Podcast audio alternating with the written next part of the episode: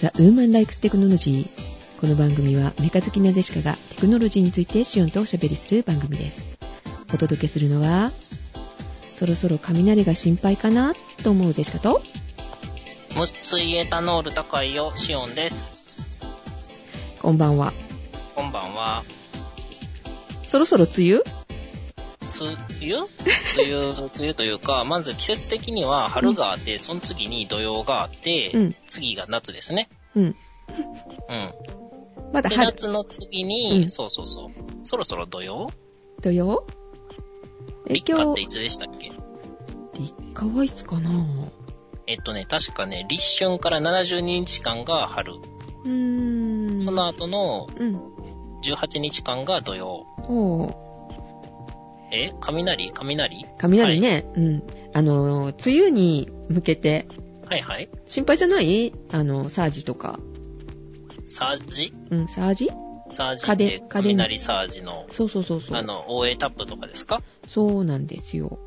はい。雷のね、えーっと、影響で、あの、家電製品がダメになってしまうっていうことありますよね。そうですね。うん、怖いので、もう危ないなと思った時は、全部あの、電源抜いて、コンセントね、抜いちゃってから出かけるようにはしてるんですけど、はい。不意にね、来たりするよね、雷ね。そうですうね。ん、そんな時に家電製品を守ってくれるプラグタップ、タップですね、大体は。うん、がいるかなーって思ってたんだけど、今までもまあつけてはいたんだけど、効果ないとは聞いてたのよ。ないことはないですけんど、あんまりない。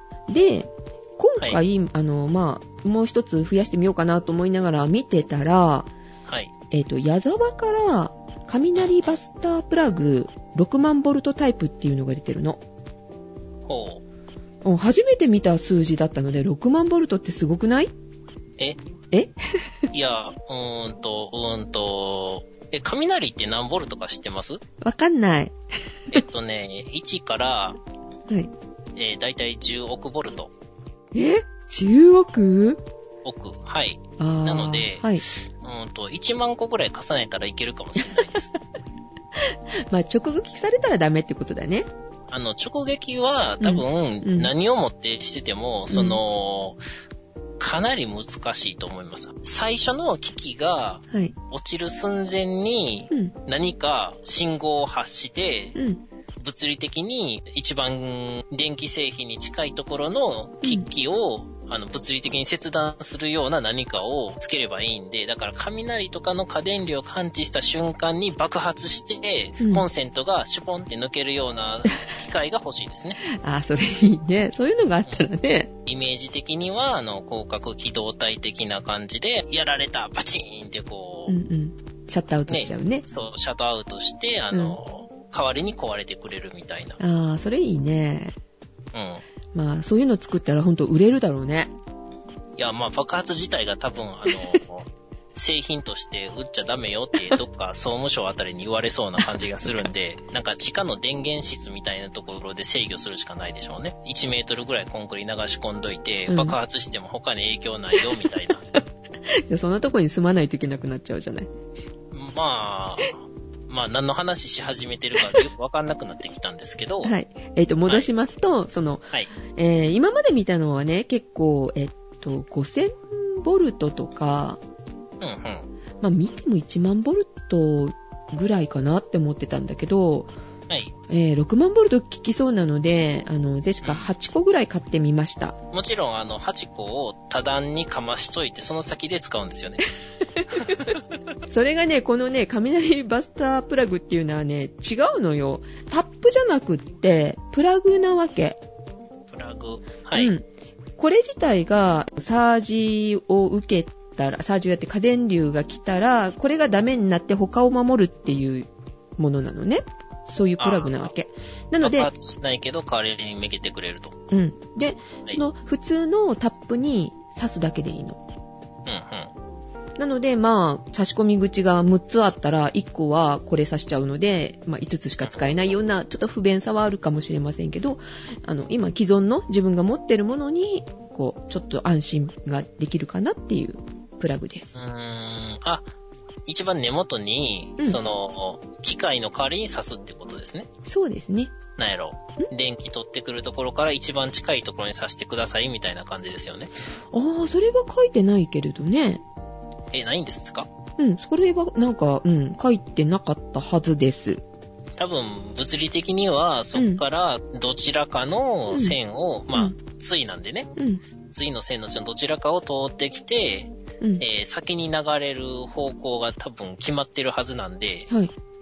うん、そこにした方がいいはずな気はするんですけど、なんで書いてないんやろう。ああ、書いてあったかもしれない。ちゃんと読まなかったかも。はい。ああ、とりあえずね、最初に試しで3つぐらいこう買って今刺してるとこなんですけど、あ、はい。で、今追加であの5つね、ここね、 注文してるとこ。あーあ、あれですよね、その、えーっと、例えば、うん3つ口あったら、2つ塞いどいて、1個から次のタップを出して、また2つ塞いで、次のタップを出してって、こう、8段重ねにして、ああ、それ安心かもね。 あの、とっても心配なものには、あの、タップ3、三口、あの、直接コンセントから刺す、刺して、あの、ほら、3つぐらい口がついてるやつってあるじゃないはい。うん。あれに、あれに、えっ、と、サージがついてて、あれは1万5000ボルトだったかなそれに、この6万ボルト刺して、うんうんそれからもう一つタップこうつけてるみたいなことはちょっとやってますけどね。少しはマシかな。まあ、ちょっと遠くに落ちて、うん。あの、停電した時ぐらいは大丈夫です。直撃はやっぱり無理やと思いますんで。あの、直撃来たらだってあれでしょあの、LAN ケーブルの線からでも壊れますからね。ああ、そうなの。はい。怖いね。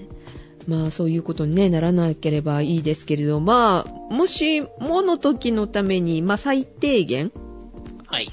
これで助かれば、まあいいかなと、ぐらいの気持ちで買うのはいいかな。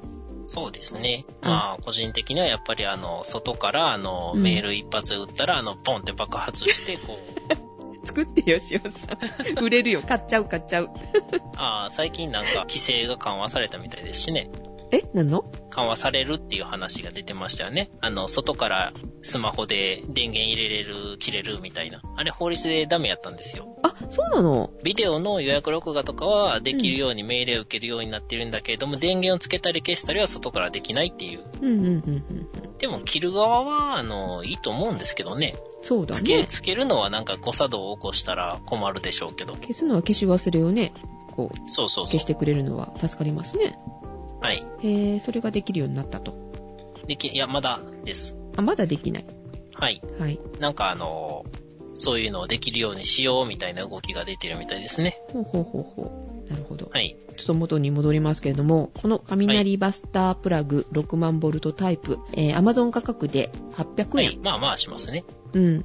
で、もっと安いとこないかなと思って、 ジェシカ調べたんですけれども、楽天。ほ500円ぐらいかな送料無料じゃないところはちょっとね、引っかかりますけれども、5000円以上買ったら無料とかなってたので、まあ、他にもあの、タップ買ったりとかもしましたので、う。あ、なるほど。タップとサージのやつをまとめて買えば買いま、したそれぐらいいくと。そうそうそう。で、結構お安かったので、そちらから買いましたけども、まあ、それで安心が買えるんだったらまあいいかなと。まあ多少、まあ基本は抜いてください。うん、そうですよね。抜け、抜けないなっていうう、んその、ね、外に出てる時とかに、あ、うんつあの、差しっぱやったっていう時にちょっとだけ安心が持てるとい持うて感るじよで。ね。そうですね。お出かけ前にあの、雷が、今日は危ないよっていう天気予報の時には抜いてから出かけましょうですね。はい。で、シオンさんはいや、無水エタノール高いなっていうだけの話です。無水エタノールってエタノールで水が入ってないってことそうです、そうです。え、何飲むのいや、飲まないです。ジェシカさんじゃあるまい し。飲んだら死んじゃうよね、きっとエタノールって。うーん、死にはしないですけど、いや、アルコール中毒になったらあの死ぬ場合もありますが、うんはい、うん、多少ぐらいだったらね、別にね。うんそれは消毒のためそうですよ。無水エタノールと生成水をガラスの容器にこう適当に使う分だけ混ぜて、ん。そこにあのスプレーの先っぽを浸して、うん。スプレーシュッシュッとかって自分で消毒用のその霧吹きを作ってますからね。まあ、あの、一時期、何年か前に、インフルエンザでは、い。すごい売り切れ状態の時があったじゃないエタノールとかが。ありましたね。新型インフルエンザみたいなうね。ん、今は100円ショップとかでも売ってるよね。 ジェシカは昔、その、大騒ぎになった時の備蓄がありまして。 でも無水は確かにあの、うん、買おうと思った時高かったのよ。普通のところでなんか1500円近くしてましたしね。ますね。うん。えー、まあそこがや安いところを見つけたので、あの、今度からそこで買おうかな、みたいな。え、いくらぐらいになってたのそれ。 980円ですね。うん、それでもやっぱり980円するんだ。いや、結構持ちますし、いいと思いますよ。うん。まあ、1本あったらね、そうそうそう 500ml ですかあれは。えーまあうちのやつが1本なくなりそうなんで、あの、追加で買ってきましたっていう話でうす。ん。これもね、ちょうど梅雨前にいいですよね。食中毒の。あー、アルコール効かないやつもいますんでね、あんまり関係ないかもしれないですよ。ノロとかもダメなんだよね。ノーロもダメですね。うん。まあ、手洗いが一番ってことでしょうけれども。えっ、と、まあ、とりあえず、えー、なんか、そういう石鹸系のと流水とで1分以上手洗いうんうん。するのが一番。まあ、梅雨前にちょっと心配な2つについておしゃべりしました。メールご紹介します。じゃあ行きまーす。はーい。えー、はじめまして。いつも楽しませていただいています。アッシュと言います。あ、アッシュさん、はじめまして。はい、はじめまして、はじめまして。新聞って面白いもう、ウーテクも、第1回から全部聞いてやっと追いつきましたので参加します。当お然、ー宝塚メンズも聞いてまお、すよ。素晴らしい。え、あれ聞いてる人いたんや。どれのこと言ってんのかないやー、図鑑面ね。うん。私まだ聞いてないんで、どんな内容か知らないんで、カエラ、聞いてないらしいよ、シオンが。あー、あカイラ君にあの、お土産があの、宝塚の大劇場に行ったらもらえるチラシを1枚持ってるんで、取りに来てください。そのために、わざわざ。はい。はい。えー、次ですね。はい。えー、技術的なことは本職でなく、趣味で知る限りですが、参考になればと思いメールします。はい。まず、普通のエンジンで下り坂のエンジンブレーキ状態とニュートラル状態の差です。あうー。ん。うん。あ、エコま運た転これですね。のは流れですね。い。みんな好きだみんな好きでね。すね。仮にニュートラルで坂を下り、回転数 800rpm で 800cc 消費した坂とします。エンジンブレーキをかけてエンジンの回転数が 2400rpm になると3倍の 2400cc が消費されると仮定したらアクセルを離していてもエンジンブレーキをかけた方が燃費は悪いです。うん。別に 7200rpm で 805cc でも構いませんが一応わかりやすいかと。はい。次に燃料カットの機能がある新型エンジンなら坂道を下る間に消費する燃料は 0cc ですから最高の燃料節約になりまうす。ん。この時問題になるのがパワーステアリングやブレーキのサーブ等の装備がエンジンで駆動されないので危ないとか再始動のタイムラグで安全性が保証されるか等ですが、うん燃料カットをメーカー側で設計しているなら安全は保証される動作のはずです。うん。例えばパワーステアリングが電動ならエンジンが止まっていてもアシストされますね。うーん電動じゃないパワーステアリングはエンジンが動いてないとダメってことですね。こないだも言いましたが免許を取ったのが3年前なのでパワーステのものしか触ったことないからよくわかんないです。うん。えー、次ですね。しかし実際には走行時の燃料カットはほぼありえません。うん少なくする意味のカットはあっても止めることはないのです。それはオーバーヒートするからです。うん。おーバルブを前閉や片開、全開の差はあっても全部オーバーヒートします。へぇシリンダー内部の熱は燃焼以外にもあります。圧縮熱です。燃料をゼロにしてもシリンダー内の残存ガスが圧縮時に発熱、減圧時に冷却が交互に起きます。一見発熱と冷却の熱量が同じなので変化がないと思われますが、圧縮時の体積は小さく、減圧時は大きいのが盲点です。大きな体積で冷えるのと、小さく電化プラグの近くの10から13分の1の部分で発熱するのでは熱交換が追いつきません。プラグを中心としたルーフ部が厚く、シリンダー下支点付近が冷えるのです。うん。えー、っとね、うーん、これいいのかなシリンダー下っていうとかね。読み方がわからないので、適当に読んでいます。はい。間違っていたら、あの、またメールをしていただくか、あの、読み仮名をね、添えてね、送ってきてくれればいいかなと思います。えーで、バルブを開放すると冷却水の通らない設計の部分に熱がこもります。うん。通常はこの対策に燃料をシリンダー内に吹き付けて気化熱で冷却し、点火爆発に進み燃焼で出た熱は水で冷やします。うん。細かくはクーラントの問題もあって、燃料側も冷却側も止めないように設計されています。はい。ブレーキのベーパーロックみたいにクーラントが部分気化したら循環ポンプが無意味になって確実にオーバーヒートしますしね。おー。ですから、今の市販車でハイブリッド車でなければエンジンが壊れない状態でブレーキや速度等をセンサーで確認できて安全が保証される信号待ちでしかエンジン停止する燃料カットしません。うーん。走行中だと燃料少なめにカットしかしないのです。うん。この少なめっていうのか、はい。ちょろっと出すのか、うん。例えば、1回転1回転毎回ちょろちょろ出すのか、うん。例えば3回に1回にするとか、はい。その辺よくわかんないですね。うん。えー、次。普通のエンジン以外の燃料カットはトルク抜きや走行条件で行っていて、運転手のスキルで発動しません。うん。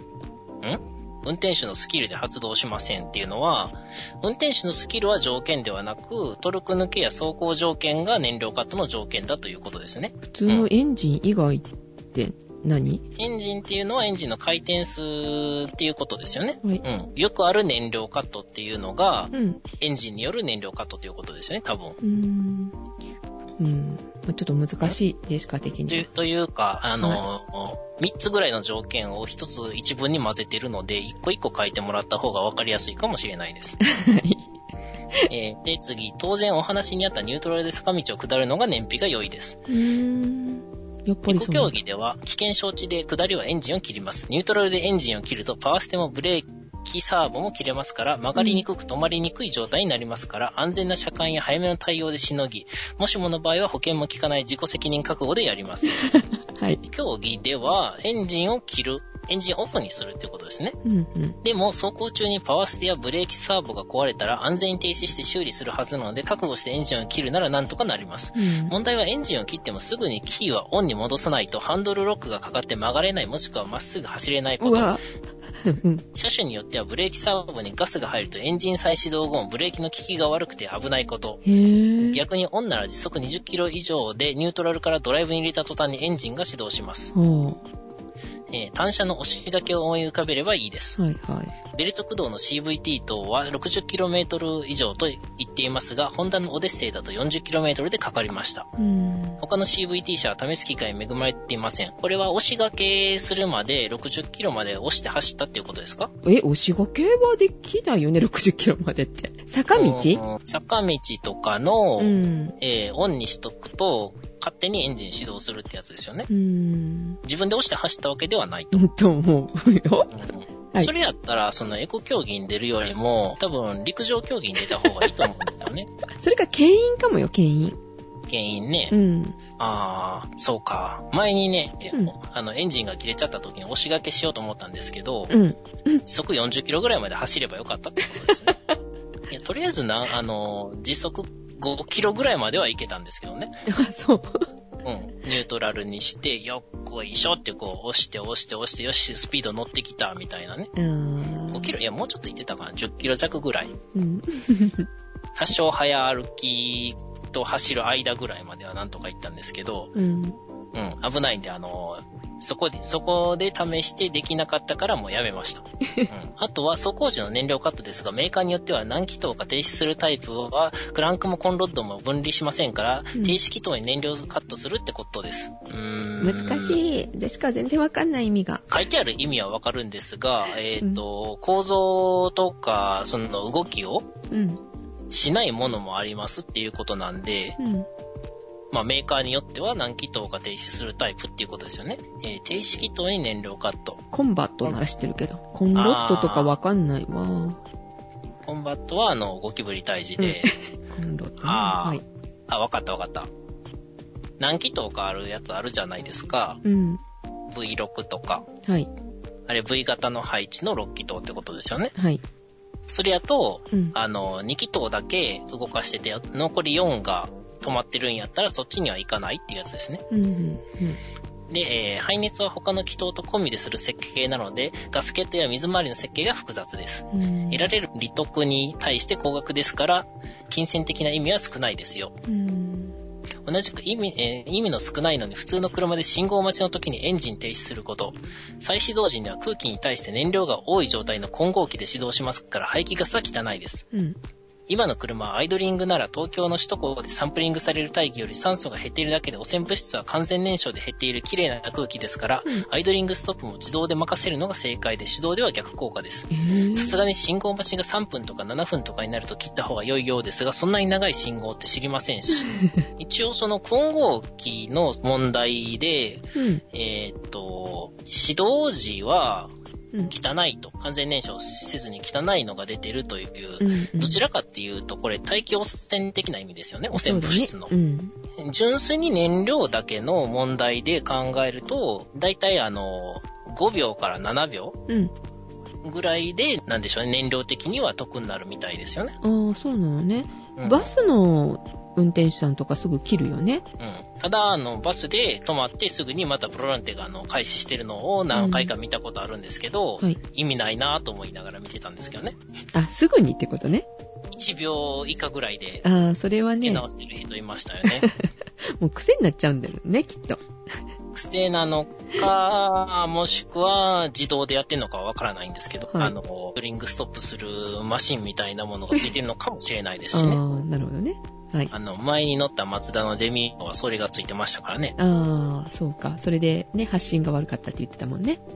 発信というか怖、怖いですね。慣れてないと。で、えー、あと、シオンさん的に編集した言い方すると、止まっている自分の車に突っ込んでくる危険に対して、エンジンがかかっていると逃げたり避けたりできる可能性から自分や相手を死なさずに済む可能性を残すので、エンジンは切らない方が安全です。ああ、なるほどね。そういう考え方もあるか。え、私は、あの、運転中に一番常に考えてるのはうん安全です。だからね、前にね、高速道路で、はいあの、魚屋さんのお手伝い行ってる時にう、ん。自分はまあそんなにスピード出さないですね。あのうんうん、トラックフォローがあって、あんまり高速走行すると、あの、重心が上になって風の影響をもろにそうですねうん思いっきり受けて危ないんで、うん。あの、まあ多少スピードを出すのはトンネルの中とかですよね。うん。うん。横風が全然ないんで、うんあの、安定して走れますから。はい。で、まあ何の話かというと、それで普通にシューッと走ってて、前に左車線走ってたら右から入られたんですよ。はい。あ、しゃあないな、みたいな。うん。まあ別にそこまで危ない距離ではなかったんですけど、多少近めうん。うん。のところに入られてう、ん。しゃあないなってこう、ちょっとずつスピードを落として、こう、車間を取っていくじゃないですか。はい。そしたら、そこにさらに入られたんですよ。あー。今度は、車1個半ぐらいしか空いてないんですよね。うん。高速道路で80キロぐらいでは走ってるんで、ええ。うん。これはどう考えても、あの、何かあった時に、どないすんねんお前は、みたいな距離で入ってきたんですよ。はい。ごめんなさい。うん。まあまあ、そ、そこまではまあ、いいとしましょうよ。はい。そしたらまだちょっとずつ間を空けていくんですけど、うん。あんまり急にね、速度落としたら後ろにいる車からぶつけられるじゃないですか。そうですね。はい。うん、ふふっと後ろ見たら後ろすっかすかなんですよね。うん。まあ、しょうがないかなって思ってたら、あの、1分もしないうちにすぐ出口、左側の出口からシュッと出ていきましたね、その車ねう。ん。じゃあわざわざ入らなくていいじゃないっていうね。うん。なんか喧嘩売ってんのかなって思いました。うん。いるいる時々そういうね、頭の悪い運転手の方が。頭頭悪いというか、うん、どうす頭おかしいですね。うんすぐ曲がるくせにってなんでわざわざもう追い越すのかしらここをみたいなねよく怒ってますよ、ジェシカもはいうん。あともう一個危なかったのが、あの、枯葉マークつけてる方が、うん細い路地からうん8%ぐらいの勾配の坂道の大きい道路にシュッて出てきたんですよ。うんは私の前に。いまあ、しょうがないなって、こう、スピードギューンと落としていくんですけど、うん次の、その一個先のまた細い路地にシュッて入っていったんですよ。つまり、すぐ出てすぐ入ったんですよね。うんうんでもちろん私の後ろには一台も車なかったです。 坂の上まで。あ結構お年寄りにはありますねそうですあね。と田舎道とかねうんもうもう10秒弱待てば安全に行けるのになんなんやろうなっていうのがすごい不思議ですうね。んえーという方がよく見かけられるので、はいあの、一人でね、走ってるんやったらいいんですけど、うん周りの状況とかもあるので、なるべくエンジンニュートラルに入れない方が安全やなっていう感じですね。避けれないって考えたことなかったなそういえばえ、そうですかうん止まってる時にまあぶつかってくるかもっていう恐怖とかはまあたまにはあるけどエコ運転の話をしててはい。エンジン切った時にとかっていうふうには考えなかった。どっちが大事かってことだね、ほんとね。えっとね、停止時にニュートラルでサイドブレーキうん。ありますよね。はい。あれをするのは、後ろに車が全然いない時か、後ろの車がきちんと停止した時しかやってないです。うーん。後ろに車が迫っている時にはやらないです。それは後ろの車があまりにもあの、高速で突っ込んできてて、居眠りとかしてたらすぐ逃げれるようにっていうことなんですけど、うん普通そこ見てますよね。うん、どうかな。うし後ろの車が一番怖いですよ。個人的には。うん、ありますよ。おられたことあるからね。はい。はい。まあ、ムチ打ちにならないように、ぐーっとこう、なんだろう。突っ張っとかないとね。ちょ、ちょっとだけね。あんまり突っ張りすぎても鎖骨とか折れるんで気ぃつけてください ね。でしかはあの思いっきりねあの背もたれにこうふんぞり返って寝てたの でむち打ちやりましたねもう追突されて。あー痛いですね。うん、母の運転だったんですけど、母はでハンドルをしっかりこう離した状態だったので、彼女は無事だったんですけど、私が、というね、ことが、うんあの高校の時ありましたけれども、はい。ああ、怖いですね。はい余談ですがえー次です。はいはい。えー命は地球より重いなんて価値観を当てはめるならアイドリングは正義です。うん。ん前に言ったと思うんですが、メールは140文字以内でお願いしたいで すね。喉が痛くなるほど読んだんで、はい。じゃあ、でしからちょっと喋りましょうか。はい、お願いいたします。はい。えっと、もう一通ね、メールいただいておりますけれども、これをお読みして、うん、もう一通いただいてますけど、メールをお読みしていいのかちょっとよくわかりませんが、福の神様、あの、前回メールいただきましたよね。あ、はい。はい、あの方から、あの、ありがとうございますとほいうメールをいただきました。う。あ、いえ、こちらこそ。ねえまたまた返事いただいてありがとうございます。えっと、ファンの皆さんからいろいろコメントをいただきました。な、何の話ですか福の神様のファンの方から、の神様のファンのの方。方かはい、ら、なんかメールをいただいたそうですよ。あコメントいただいたそうですよ。うん。まあ、この番組で読まれたっていうことでっていうことですかね。はい。ね、個人的にブログに書き込むと面白いって言われましたが、こっそり応援しますのでよろしくお願いします。てんてんてん、心の言葉は控えておきます。すべてに心から感謝します。福な神様でした。はい、ありがとうございます。心の言葉は何だろうね。え何を、な、てんてんてん、心の言葉って。ひ言うの決められてるやつですか、うん、言うの控えるだって。えーどうだったんだろうね。な、なんでしょうね。えー、半年も待たせやがってみたいな感じですよ ね。いや、感謝されてるからでも、ね、この方は。うん。うん、あー、はい。あ。ということはあれですかね。あの、生きてるうちにメール読んでくれてありがとうございまああ、そうね、そうかもしれない。すと。ちなみに先ほどのメールをですね、はいあの、簡単に文字数を調べるためにツイッターに貼り付けてみると、つぶやいてないですよ。はい。えーマイナス2702って出たんで、2842文字ですね。はい。あああ、よくね。りがとうございましでもた。はーい。打っていただきますね。すごすごいですね。えー、2000文字あったら 4KB ぐらいあんの かなはい。はい。 えーと、またね、メールお待ちしております。ありがとうございました。はい、では、はい。えーじゃあ、本日のお題に行きましょう行かき。ましょうか。はい。まあ、今回、引っ越しでいろんなものを買ったので、たくさん喋ることはあるんですが、まあ、ルーターをこの間は話したよね。そうですね。電化製品ん調理器具うん的なものを買ったのね。串カツみたいな、え、何あの、天ぷらみたいな、揚げるフライヤーみたいな。あの、はい、ちっちゃい家庭用ポットみたいな。あー、あれあるあるある。持ってる。 あ、あるんですかうん あれは何年か前に買買いましたよ、フライヤーね。あれ便利ですけ ど、はい。そうではなくてね、ちょっと大きいもので、電子レンジを買いました。おほうん。あの、前持ってた電子レンジは、ピザが作れたりとか、う。うん。うん、すごい便利なものだったんですけども、もうえ次がね、作ってなくって、その、その続きうん、シ普リーズ通の電子レンジってピザ作れないんですかえ、焼けますけども、ピザのネタを作ってくれる。えね、ポッドキャストのネタも作ってくれればいいんだけど。 な、なんやろ、あのー、エビを育ててくれるみたい な。エビはちょっと育ててくれないけど、あの、ピザの生地生地を作ってくれる。パスタの生地とか。おうケーキもスポンジケーキスポンジを作ってくれたりするの。で、あパれンなも、、なんかあれでしたっけあのー、ボールに材料入れて、ガシガシ混ぜなきゃいけないんでしたっけうん、しなきゃいけないんだけど、それを、あのー、なんだろう、大きな鍋みたいのを入れて、中に羽が入ってるのね。くるくる回る。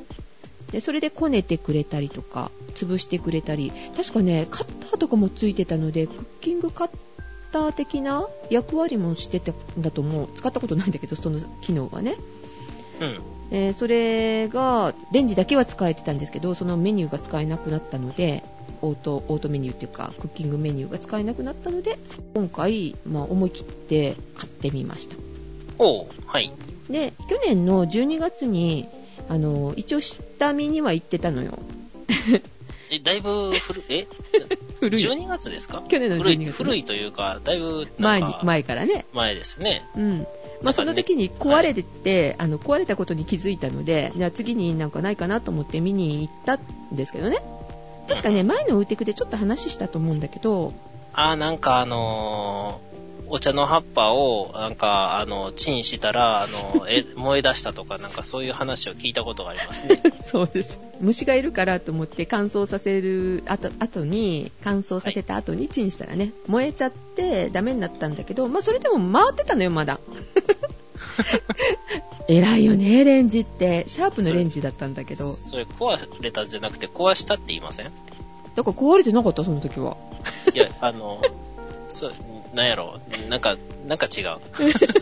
でえそれでも頑張ってねあの回ってくれてたんですけどはい。うんあのついにあのダメになってしまいましたので山田電機の店員さんに紹介されたのがオーブンレンジおうベーカリーレンジヘルシーシェフっていう日立の加熱すうん日立なのよ日立の加熱水蒸気オーブンレンジなんですうんうんうんでこれでパンが作れるとベーカリーレンジだもんねあそうですよね。うんえ、パン、パン、うんなんやろ、あの、小麦が、あの、レンジの中に生えてるんですか小麦は買ってこないといけないけど、おうおうう、ん、ホームベーカリーの電子レンジ版って言ったらいいかしらえー、そういう機能がついてるレンジっていうことですようね。ん、そうであす。の、パンとか、こねこねして、うんえこねてくれるんですかこねてくれます。こねてくれて、あとで予約をしたら、はい。勝手に発行して、うん。その時間に、勝手にっておかしいね。 その時間に、時間になりましたら、あの、焼き上げてくれるっていう。例えば、あんパンってしたら、うんこう、あんこと、 小麦粉と、えーイーストと、ドライイーストと、うんあと、なんやろ、バター的なやつうん、うん、を、こう、セットすると、それをこねこねしてくれて、うん。で、あの、ちょっと待ってえ ホームベーカリーでもそれはできんわ。そうなんですか、うん。すいません、ホームベーカリー使ったことないんで、うん、ジェシカも使ったことないけど、あの、はい中にあんこを入れて丸くするっていう作業が多分ね、できないと思う。ホームベーカリーでも。あーその部分は自分で作って、それで、あとレンジで、レンジじゃないな、オーブンですかね。オーブンで焼き上げるっていうことはできます。どこをどう手入れるのか教えてください。うん、パンを焼く機械、機械が別についてるんだけど、その中に、まず、はあの、まあ、パンだったら、あの、小麦粉入れて、お水入れて、まあ、塩とか砂糖とか、ちはょっいと。入れますよね、バターとか。で、はいその上になんか蓋みたいのがついてるんだけど、そこはいにはいドライイーストを入れたりとか、時間になったら、その、パタンと落ちて、中で混ぜ混ぜしてくれたりするのね。で、そこで混ぜ合わせて、途中で取り出しておいて、えーっと、別に用意したあんこを中に入れ、包んで丸くして、あんパンの形にして、あの、オーブンの中に入れて、焼き上げるっていう形ですよね。あー、わかりましそこた。が手動成形成形は自分でしろってことですね。そうですね。ほうほうほうだから食パン的な形のものだったらそのまんま焼けます。ほ中に具材を入れることができるんですけど、それも自動投入してくれるの。う。え、エビとかまあ、エビは入れれば、あの、エビパンできるかもしれませんけど、普通、ちょっと生臭いかな、エビは。あの、レーズンとか、くるみとか。あー、あ、そう、そういうやつね。うんはい、うんあの、ドライフルーツ的なもの。あ、そういえばね、なんかね、エビが乗っかった、あの、パンをこの間食べたんですけど、うん。パンっていう感じがしなかったですね。ん何なんか、なんかの天ぷらみたいな感じ。あの、エビのすり身の天ぷらみたいな。そんな感じのうん。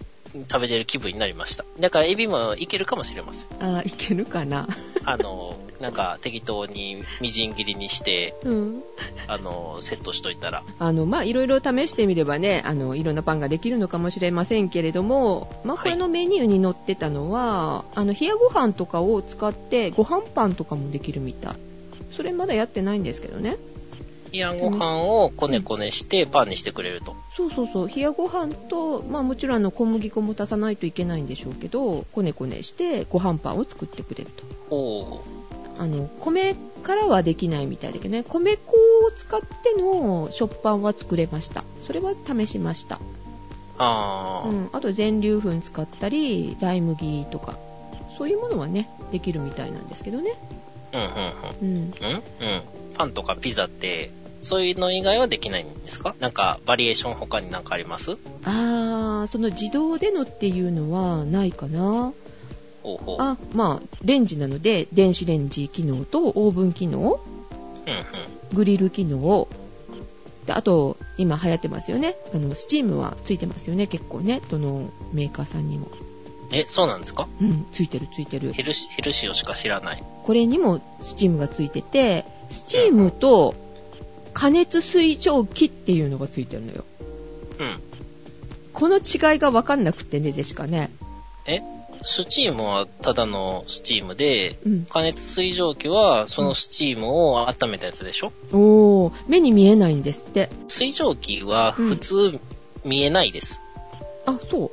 うん、それが水蒸気が周りの空気で冷やされて、んあの、水滴になったのが、あの、見えてるんですよ。おー。だから、あの、見えてるやつは温度が低いです。じゃあ、温度低めっていうのがスチームなのかしらね。まあ、そういうことですね。最近のね、ディファールみたいなやつだとわかんないんですけど、ん。ポットとかやったらわかんないんですけど、うん夜間でうん。お湯を沸かしたら、あの、注ぎ口のすごく近くは色がなくって、少し経ってから、あの、白い蒸気が見えてなかったですかあー、そうですね。うん。うん。だから、口のすぐ先は、あの、100度で見えないんだけれども、あの、ちょっと冷やされると見えるようになります。はい。でね、でね、はい。最近の電子レンジってすごいのよ。なんか、遠赤で裸踊りをしてくれる とか。それに近いかも よ。今まで説明してたのはあのパンができるとかって電子レンジの機能とはちょっと違うものじゃない付属してるっていうか。まあ、あの、言うたら、複合機のプリンターのフィルムスキャナーがすごいんだよ、みたいな話ですよあーそううんそね。うなんですけどね。電子レンジの機能自体がすごい上がってて、はあ。今までの電子レンジお使いの方、まあ、10年前ぐらいの電子レンジお使いの方は、まあ、はい。例えばご飯とお魚とか天ぷらとか、まあ、まあおかずね。うん、おかずあのそれを2つ一緒に入れてしまうとはい。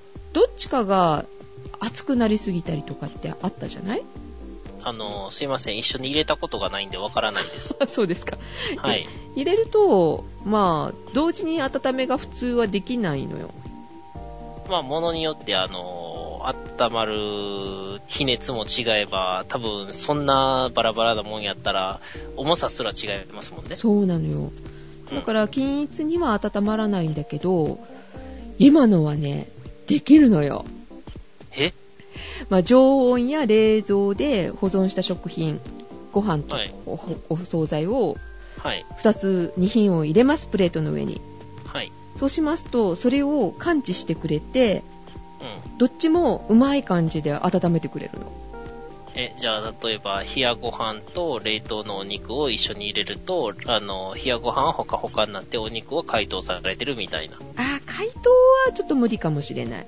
あの同じようにしてあの今ご飯食べるために作るっていう、うん、いうふうに思ったらいいかなうんうん。うんなのであの冷凍と冷蔵っていうことでもできるのえ、解凍じゃなくうんうん。あ、冷凍食品ね。冷凍食品のものと普通の冷蔵のご飯とかっては組み合わせって結構あるでしょうちではあまりないですけあそど、きっとあると思いまうす。んお弁当に入れるためにチンするようなものねああいうおはいかずとかと,、えー、とご飯と一緒にあの温めたらいい感じで出来上がるああ、じゃああれですね、あの、お忙しい時にいっぺんに突っ込んでいい感じにできると。と、うん、あの左側の方に冷凍食品で右の方は冷蔵じゃないけないといけませんよっては書いてあるんでその条件はあるんだけどううんうんん、すごい便利っていうかなんか進化してるのねって思っちゃいましたえ、左右って何ですかあの置く、置き場所が決まってて、そうそうそうそうなんか回ったりしない。あ回らないんですこれは今の電子レンジってほとんど回らないみたいね別にあの、下ののターンテーブルがあの、めげて回らなくなったんで、半分ぐらいぬくもったら手でくるっとひっくり返したりとかっていうわけではないですよね。すね、えーそういう風にねレンジも進化してるんだなと思ってびっくりしました、うんそれはすごいですね。まあ今度は大事に使っていきたいなと思いますけどねはい。あはいまあ、今度はきっと虫を焼くだけで、葉っぱはあの焼かないみたいな設定がありま すよ。あそうですかね はい。はいこれで今まで作ったのがねソーセージえソーセージうんなんか飛びすぎてよくわかんないんですけど、え、それはあの、双子のことじゃなくって、あの、腸詰め的なやつですよね。そう腸詰めの腸がない分のソーセージえ、それはソーセージって言うんですかうん、一応ソーセージって書いてあったから、あの、簡単なんですよ。スーパーとかで材料を揃えようと思ったら、ちょっと難しいじゃない、ソーセージって。あー、スーパーでは確かにちょっと、あの、専門店じゃないとこでは難しいで難すしいね。よね。うん。で、結構めんどいじゃないその中に詰めていくっていう作業が。うん、詰めたことないんですけど、うん確かに、スーパーやったら、あの、腸が売っててもホルモンとかですからね、うんあれに詰めるの難しそうですね。そうだね。 このソーセージの作り方はえ、えなんていうのオーブンシートクッキングペーパーってあるじゃない はい。オーブンにも使えるっていう。はいケーはキのい。下に引いてあるようなね。あれはにいくるくるっと包んで、グリルするんです。うん。これ、蒸気が出る分なんですね。あの、乾燥せずに美味しくできましたね。あ、本当え、にそす、の腸その後腸に詰めるんですよね。にはだから詰めないの。えパテみたいになっちゃってるっていうかねパ。テ、パテ、うん。パハテ。ハンバーグちょっとなんかは、あー、はいはいはい。ンバーグって言っら。たらわかるかなはい。はい、わかりました。うんえーハンハンバーグみたいな感じで、ただ材料が、あの、ソーセージの中身、なんか、今そうそうそう想像してるのは皮なし餃子なんですけ どね。あ、それにちょっと近いかもしれない。 皮なしで、あの、野菜なし野菜なし。えー、別ニンニクにば、っかり。別に、ハンバーグでいいじゃない。ハンバーグでいいんですけど、さっきその、それを聞く前に想像してたやつがね、餃子の皮に詰める前の状態をちょっと想像してたんで すよ。あ、なるほどね。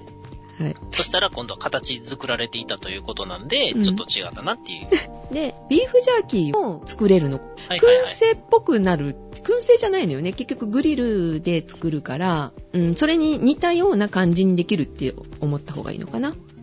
あそれも、えっ、と、2時間ぐらいでできますー。、早いですね。うん。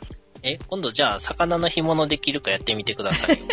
どうだろうできるのかなあの、ちょっと魚をこう開いて、塩パパパーでまぶしといて、で、その、燻製機みたいな使い方で。あ、え、じゃ肉以外の、あれは書いてなかったんですね。あ、えーはいできるかどうか、まあじゃあ、ちょっと挑戦してみましょうかね。えじゃあ、あの、魚の干物ができたら、あの、また、あの、リポートしていただくということで。あ、ちなみに、うちでやるときは、まず、あの、さばいて、うん開いた後に塩を振って、うんえーラップをつけてう、ん。で、あの、冷蔵庫の中で干します。冷蔵庫で干すのはい。一番いいのは、あの、うん網がついてるボールみたいなやつで、うあ、んピチッとやるんじゃなくて、こう、軽く被せる程度に、なんかいらんもんがつかない程度にね、へーラップをして、冷蔵庫の中で干して、で、あの、ええ感じになったらまたひっくり返して干します。あー冷蔵庫かそこだったらね匂いも漏れないしいいかもしれませんねジェシカ作ってた時は前はあの洗濯物と一緒に干してましたうん。あの、それが季節によってはできないじゃないですか。ああそうですよねうんそう。だからできない季節とかには、あの、冷蔵庫で干すといいですあ。あなるほど、うん。もしかしたら、あの、電子レンジでもできるかもしれないですね。うん、試してみたいと思いますこの電子レンジはい。型式が MRO-BK1000 BK1000 ですねベーカリーの略だと思いますブラックじゃないのね。うん色じゃなくて、色ははいパールホワイトしかありません、赤が欲しかったんだけどなかったのよねあ、じゃあなんかあの、車用の塗装のやつを 買ってきて。そうそうそうそう。熱に強いやつでね、はい。 はいまあ車のやつやったらうん、鉄の上に塗られるんで。うん、大丈夫かなそん私ながにすはると ムラになりそうな気がするけ ていうか中には塗らないでしょうし。どはいでお値段なんですけれどもこれ、えーっとね、去年の12月に聞いた時は13万だったかな12万か13万ぐらいだったと思います、えー手が出ないですね。うん、高いなと思いながらこれも二の足を踏んでたんですはいですけどね、はい。でジェシカが買った時には8万切りました、あー、えうーん、半分近く。うん、安いところは6万円台で売ってるみたいですねほうほうほう。え、展示品限りとかではないんですよじね。ゃないんですよね、うん、ネんットで買えば安いみたいですけどまあジェシカはね山田電機さんで買いましたけどもそれでも8万円切る状態でしたので、うんううん。ん、ホームベーカリーとあの電子レンジを買うんだったら場所を取らなくて1個で済みますしねあ、まあ、複合機ですからね。うん、であのあそうそうパンは2時間で焼けるんですよえ、それはどの時点からですかえーっと全部あの物をと放放り込んで投入した時点で全工程2時間ってことですね。。そうですす、ほうほうほうん、ホームベーカリーだと4時間ぐらい確かかかったと思うんですけどそれが結構短くていいなと思いましたう。発酵足りてないとか、そんなんはないのかなうんうんはないと思うけどあの、はいちゃんと膨らんで美味しく食べれましたよあー、ちなみにあのーうどんとかできないですかあできますうどんとパスタとしおんさんはダメかもしれませんけどそばもできますえーダメかもしれないじゃなくて、多分ほぼ確実にダメですね。確実に殺せるいや、まあ、死ぬかどうかは知らないです ね。ただまあ、きっとひどいことになるでしょうんう。うん。お餅とかもできたらいいんですけどね。餅もできますよえ、じゃあ、あれですか年中お餅食べれるようになるんですかああもち米さえあったら食べれますねうん、うん、うん。餅もあのたくさんはできませんけどねこのあのパンも小麦粉を入れるときに 230g なので普通の食パン1斤ぐらいかな1斤よりちょっとちっちゃい小ぶりな感じですねまあ、市販の4枚切りとか5枚切りとかで売られてるやつよりちょっとちちょっっちとゃい小ぐらぶい。りな感じ普通に食べたら3日ぐらい毎朝1枚ずつ食べるぐらいで。うんうんそうですね、うん、はい。ただね一つだけねはい。嫌なところがあるのよ え、何小言言われるこことは言わないね。で、途中で、あの、具材を入れないといけない時には、ちゃんとロックを外して、中に入れてくださいね、みたいな感じで、話しかけてくれます。何々をセットしました。何々をスタートしますみたいな。うん、そうそマニュアル見なくても使えると。う。そう。で、DVD がついてるの。え ?DVD も再生できるんですか そこに行くと思わなかったな。 さすが。えーじゃなくて、使い方の DVD がついてるわけですよ。はいはいはいはい。あー、ありますあります。あの、昔見たのは、あの、ニコンのカメラのイメージセンサーのクリーニングキットに DVD がついてました。お掃除の仕方講座ああ、なるほどね。はい。で、それがついてたんですけれども、はい眠くなって寝ちゃいます、何回見ても。 あーなるほど。じゃあ、あの、不眠症にも、あの、お使いいただけると。なるほど、そういう風な使い方がありますか。ついに、あの、だから見れなかったです ね。クッキングガイドで、あの、ちゃんと取説と一緒になってますので、これ見て作る方が多分いいかなと。これもうちょっと考えてほしいな、作り方と思いましたけどね。それだけが難点です。あ、なるほど。はいまあ、もう、今時やったら、アプリとかにね、しといて、うん。新しいレシピとか、使い方とかを、あの、1分ぐらいの動画で、餅が作りたいやったら、餅っていうのをポチッと押したら、携帯電話で見れるぐらいの勢いの方が。あーがいいかもしれないですよね。はい。はい。はい。それだけが難点でしたが、おすすめです。はい。はい。えー、しおんさんの今日の商品紹介なんでしょう商品紹介と言いますか、はいえっとね、あの、空気清浄機がちょっと欲しいんですよ。ほう。花粉とか、あーそろそろ季節終わりなんですけど、うん花粉きすきついので、うんうん。あの、その時のものを、まあ、例えば季節商品扱いであれば、季節を過ぎた方が安くなりますよね。あ、そうですね。で、今、どれがいいなと思ってるのかしら。どれがいいかをまず調べるのに、私が、あの、重視してるのが、はい。まず騒音の高さ。もう、うるさくないってことですね。え、うるさい方。うるさい方がいいのはい。はい。で、えっ、と、フィルターの細かさ。ああ、はい。まあ、よくあるのが、あの、ヘパフィルターってやつですね。0.3マイクロメートルの粒子を99.97%以上は補修すると。へーウイルスまでこう、フィルタウーイにルかスけもて。もっとちっちゃいです。あ、そう。はいはい。やつで、それよりすごいのが、うんウルパフィルターっていうのがありまして、ULPA ってやつですね。はい。で、これが0.15マイクロメートルの粒子が、はい。えー99.9995%以上のあの補修率を持つと。で、ウイルスがキャッチ。これやったらウイルスもなんかあの、ある程度空力学的半径に収まりそうな気はしますけど、 はい。ウイルスってほんまにちっちゃいですからねう。ん。なかなか難しいところはありますけど、はい。それがね、なんかね、あんまりフィルターのその規格、これに準拠してるよみたいなのがね、書いてないんですよね。それはカタログに書いてないってことカタログには書いてると思うんですけれども、そのうん例えば、なんとか .com みたいなところで調べてるうと、それを装備しているものだけを抽出とかっていうのは、なかなかかやりにくい。でなんか、あの、どうでもいいような、く。うんえっと、重さとか、大きさとかね。大きさとか、消な費ん電と力とかかモードとかっていうので選べたりして、ちょっと困るなと。うんはい。まあ、価格 .com はヘパフィルター付きのものだけとかを抽出できるんですけど、うん。まあ別のサイトとかね、なかなかできにくいやつがありますね。なのでね、フィルターの種類によってちゃんと抽出できるようにしといてほしいなと。はい。えーじゃあ注目するのはその2つ ?3 つだっけそうですね。あとはサイズが大きいこと。はうい。サイズが大きくて音がうるさくって、あのフィルターがヘパ以上。っていうところに注目してるのね。そうですうね。ん。シャープのやつでね、うん。 KCZ45 っていうのが割と安くてヘパフィルターで、うん。騒音値も49デシベルも出すんでなかなかいい感じなんですけど、うんなんでうるさい方がいいの静かな方がいいじゃない。え、風量があるっていうことでしょあー、なるほど。深夜ずっと回しっぱなしとかにするんであれば、うん。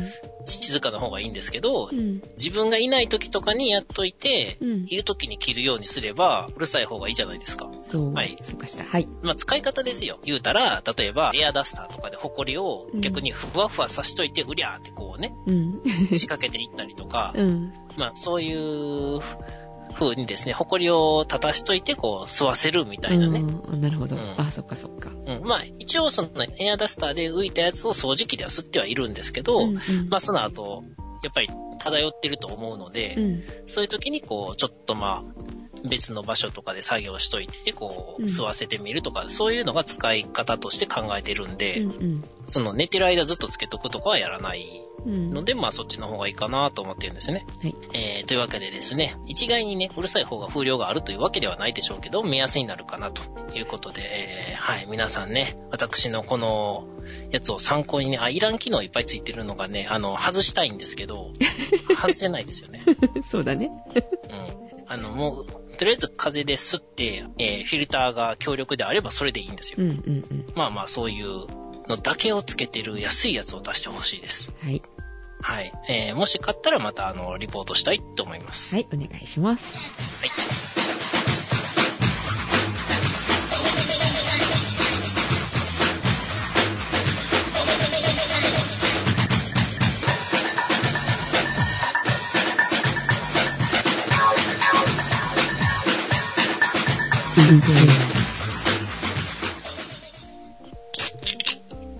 厳選したレモン果汁を使用し、爽快感あふれるチューハイに仕上げました。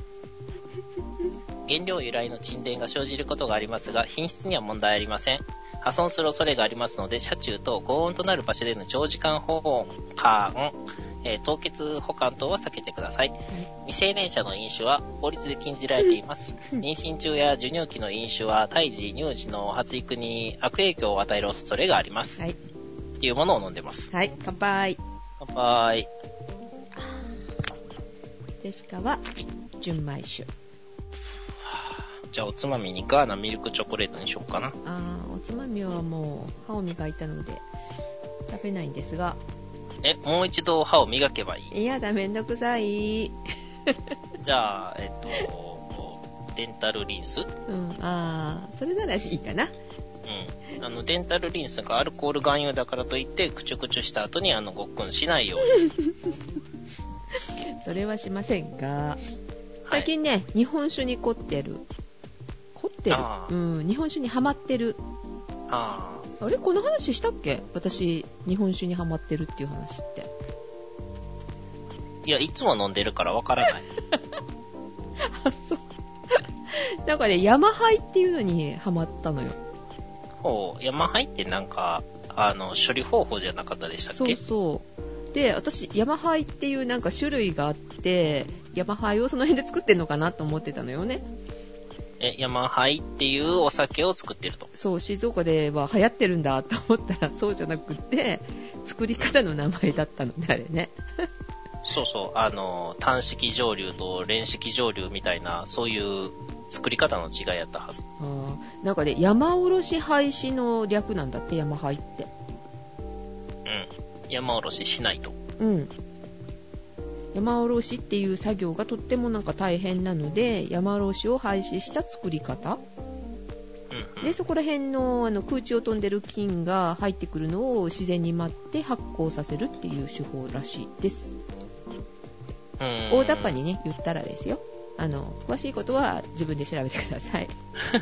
だからあのいろんな菌があるから醸造所っはていいい。のかな、でによってあの味が違うそこにいる菌が違う、まあ、蔵の、のその、金そのものってことですもんうね。んあのジェシカが買ったのはねあの日本酒度がマイナス20ぐらいだったのよすごい甘いでしょマイナス20。うん。うんめっちゃ甘いんだろうなと思ってあの思い切って買ったんですけどそのヤバハイっていうのはねはい。で甘いもんだと思ったんで次あの酒屋さんに行った時にヤマハイがいい甘いからって言ったらそうじゃないよって言われて酸っぱいんだよって言われてうんうん。うん、酸っぱいのが多いですよってあの本当にお酢みたいなすごい癖のあるのとかがあるって言われて もうお酢飲んでたらいいんじゃないですかお酢で酔っ払わないでしょう 胃は焼けるかも、そうですね。あの、焼きつく感覚は、あの、多分あると思います。うんまあ、今度またゆっくりお酒の話はするとして今度お酒の話をゆっくりするとして、じゃあ今日はビールですね。できたんだよね昨日一応ね、うん地ビール祭り京都っていうのがあるんですよ。うんえー皆さんそれぞれあの、検索してください。はい。でね、うんそれに今年行ってきたんですよ。うん去年もその話したよねだってねうん。多どこ分。のビールが美味しいとかっていう話したものねはい。はい今年はどうでしたか、はいうん。今年はちょっと、あの、外れ年でした。いや、まずね、あの、最大の問題として、はい私がお酒弱いんですよ。 そうだね全然飲めないんですよ。ゼロではない。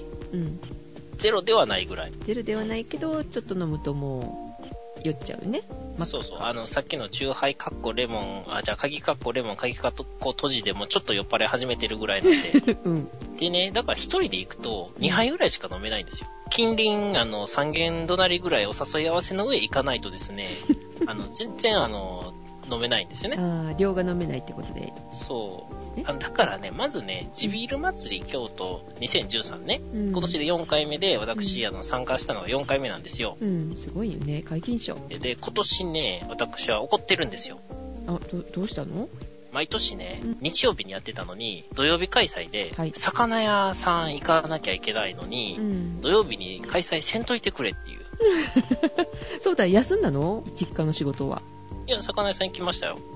その後行ったってことだから、朝6時ぐらいから運転して、うんえっと、2時、ここ2時うん、 ?14 時ぐらいに終わっ14時半ぐらいだったかな終わってう、ん1時間半ぐらいかけて帰ってきた後、うん1時間ぐらいかけて車を洗った後、うんうんえー、シューッとあの、京都まで行きましたよ。すごい。えー、まだやってたんだ。え、何、あ何時までやってたの20時までです。あ14時開始、20時終わりやったかな。まあ、ちょっとあの、日が傾き、傾く前だな、まだ14時だったら。ーうん。まあ、開始した時はちょっと暑いぐらいから、あのーえー晩ご飯ぐらいまでですよね。ちょっと間に合わへんから無理かなって、まあ、間に合わんかったら合わんかったで、まあ、いいや、みたいな、うん。こう、半分諦めたノリで行ったら、なんとか、間に合ったの19。時半ぐらいに着きまして、19時半ちょっと前かなに着きましてう、ん。で、何をどう計算しても、うん2。杯ぐらいしか飲まれへんと。1杯目ちょっとカッといって、 2杯目ちびちびっていうので計算して2杯だけにしたんですよ。そうすると、実はもうその頃になると、うんあの、終わってるところがあるんですよね。もう終了間際なんで。店じまいしちゃってるってことねえ。ー店、店じまいしちゃってね。うん、というわけで、あの、多分人気があるところはもう終わってました。ああ、そっかそっか。チケット制だって言ってたよね、あれね。チケットを先に買って、それでチケットと交換と。昔、一番最初は、うんこっそり現金でもやってましたけど、うん。それやると、もうなんか、いろいろ怒られるらしいんで、もう今は、頼み込んでもしてくれないですね。おーそうなんだ。はい。はい。で結局、飲んだのが、木桜と、うん。と、御殿場高原ビールああ、静岡の方じゃないですか。え、そうなんですか知らなかった。まあ、御殿場高原ビールのコシヒカリラガーと、うん。木桜のルビーナイル。で、ミノンビールとかはまあ知ってますし、六甲ビールとかは知ってるんで、ちょっと気になったのは国の町っていう大阪のやつとか、うん。えー、明石ブルワリーっていう明石のやつ、逆に明石であるの知らなかったんで、うん。うん、その辺気になるなと思いながらもちょっと外れちゃいましたね。うん、ごめんなさい短時間にこう2杯も飲んじゃったらもう足がついていかなかったんじゃないいや、まあ一杯目はその、いけるじゃないですか、まあ言ったら。うん二杯目はあの、お茶とのハーフハーフ的にチビチビチビチビ。お茶とのうん。で、まあ、結論から言うと、うんえー、なんで、まあ、ルビーナイルを選んだのは、木桜のホワイトナイルっていうのをう、ん第1回か第2回飲んだ時に、あ、これ美味しいって。うん言ってたねうんうん。そうそう、初めてビール飲んで美味しいって思ったんですよ。うんなので、まあ、一応、そのシリーズなんで飲んでみようかなっていう、うん、えー、これが外れでして、うん、忘れたんだはいあの、なんか辛い系の、いわゆるビールっぽいビールでした。日本のね。うんで、あと、その、それを知らずにコシヒカリラガーを頼んだもんで、ラガーが、まあ、いわゆる日本のビールっぽいビールなんですけうど、んうんなんとなく地ビールでのラガーをあんまり選んでなかったんで、どうかなと思って行ったんですけど、うんまあやっぱり普通にラガーでし たね。なので、あの、うんまあ、行かなくてもよかったかなっていう。あまあ、私のチョイスが、あの、ダメだったんで、ぜひね、ーうんあの、行く人は、もう、あの、ザルのように飲む人を連れて行って ください。えで、でちょっとちょうだいって言って、あの、ちびちび、あ、こんな感じねっていう。ああそれがいいねはい。うん何人かでやっぱり行って少しずつ飲むのがいいのかもしれないね多分、一番いいのは、4人から5人ぐらいでう、んメイン会場とか、その周辺に陣を張ってう、んで、あの、1人場所取りで、渡しといてうん、バッと散って、いろんな適当に気になったやつとう、んあの、おつまみを買ってきて、戻ってうん、ちょっとずつ、あの、試し飲みっていうのが一番正解です。うんえ今回じゃあしおんさん一人で飲んでたのはい。ああそれはしんどかったでしょ来年もし土曜日やったら、あの、ちょっと、誰か、あのお、お願いしますんで来てくださいって言うかもしれないです。う行こうかねジェシカさん誘えばよかったのああそうだねジェシカ暇だからね行ったかもようん。でも、まあ、あの、あの、なんか、ここまで、京都まで行く、あの、交通費のことを考えるとえらいことになるんで。あの夜走りますわええ夜高速で走りますわ朝方ついて待っとくわ終わってくるの7、あの、19時半ですよ。じゃあお魚屋さん手伝おっかああ、なるほど。そしたら、あの、え臨時収入もあるんでね。はい。バイト代出ますんで、はい。うんはいあのお魚加えていきたいと思いますはい。はいえー結構この知らなかったね、酒造メーカーとかが参加してたりするので、うんそのパンフレット見ながら近くのやつはちょっと足を伸ばして買ってみようかなとか思いました。ジェシカは日本酒のそういう会があったら行きたいなと思うあー、なんかね、あるらしいんですけど、参加費が結構高いみたいですね。あの今ね行ってるお魚屋さんに誘われたのよ、お酒屋さんお魚屋さん うんさ、お酒屋に大つけてるの初めて聞きあまおしたけど、魚屋さん言わないそれ、お魚屋さんとよく間違われ るので、多分うちは特に使わないですね。あーそっかえっ、とその酒屋さんにはい。誘われたんですけど、はいあのまあある蔵のメーカーの蔵のお酒は飲み放飲み放題っていうかいろいろ飲み比べをして美味しいものを食べてっていう会みたいなので行こうかなと思ったけど、ちょっと会費が高いのでうんって今迷ってるとこですけどね、あの、安くて、うん3000円ぐらいで、高く買ったら、あの、万とかになりますよね。うん、まあに近い感じ、はい。ううん、だったのでちょっとね貧乏なのでちょっと二の足踏んでるところですけども行きたいなと思ってますけどねあビールだったらいくら高くても、まあ、おあのいい料理がついたら高くなっちゃうだろうけどねーえっとね、チケットなんで、うん1枚400円。いいですねで、多分、えっと、普通のコンビニで売ってるような、うんプラスチックのカップがあるじゃないですか。うんうんあれに、ギリギリ1杯あー250ぐらいな感じ、ですかね。ちょっと泡が1センチぐらいある、1センチ弱ぐらいかな。うん、つくみたいな程度で。 2300ってとこですかねそうですね。あ、あとね、これから行く皆さんね、うんあの、雨天結構なんで雨でもやってるんですけど、へー晴れとか、あの、曇りの時は、ぜひ、あの、ビニールシートを持って行ってね、使わない場合もあるんですけど、使う場合は、あの、公園とかでね、ビニールシート広げて陣を張れますんでう、ん座ってねゆっくり飲みたいですものねはい。はーい何人かでお誘い合わせの上行ってみてください。はいえー、来年は、あの、もしかすると私が、あの、誰か来ませんかというかもしれないです。はいで、あと、あの、主催者の人には日曜日にやってくださいと。うん本当だねおお願いし魚屋さんじゃない時にそうそうそうそう。はい今日はじゃあこの辺でいいですかねそうですね。はいお届けしたのはジェシカとシオンでした。ではおやすみなさい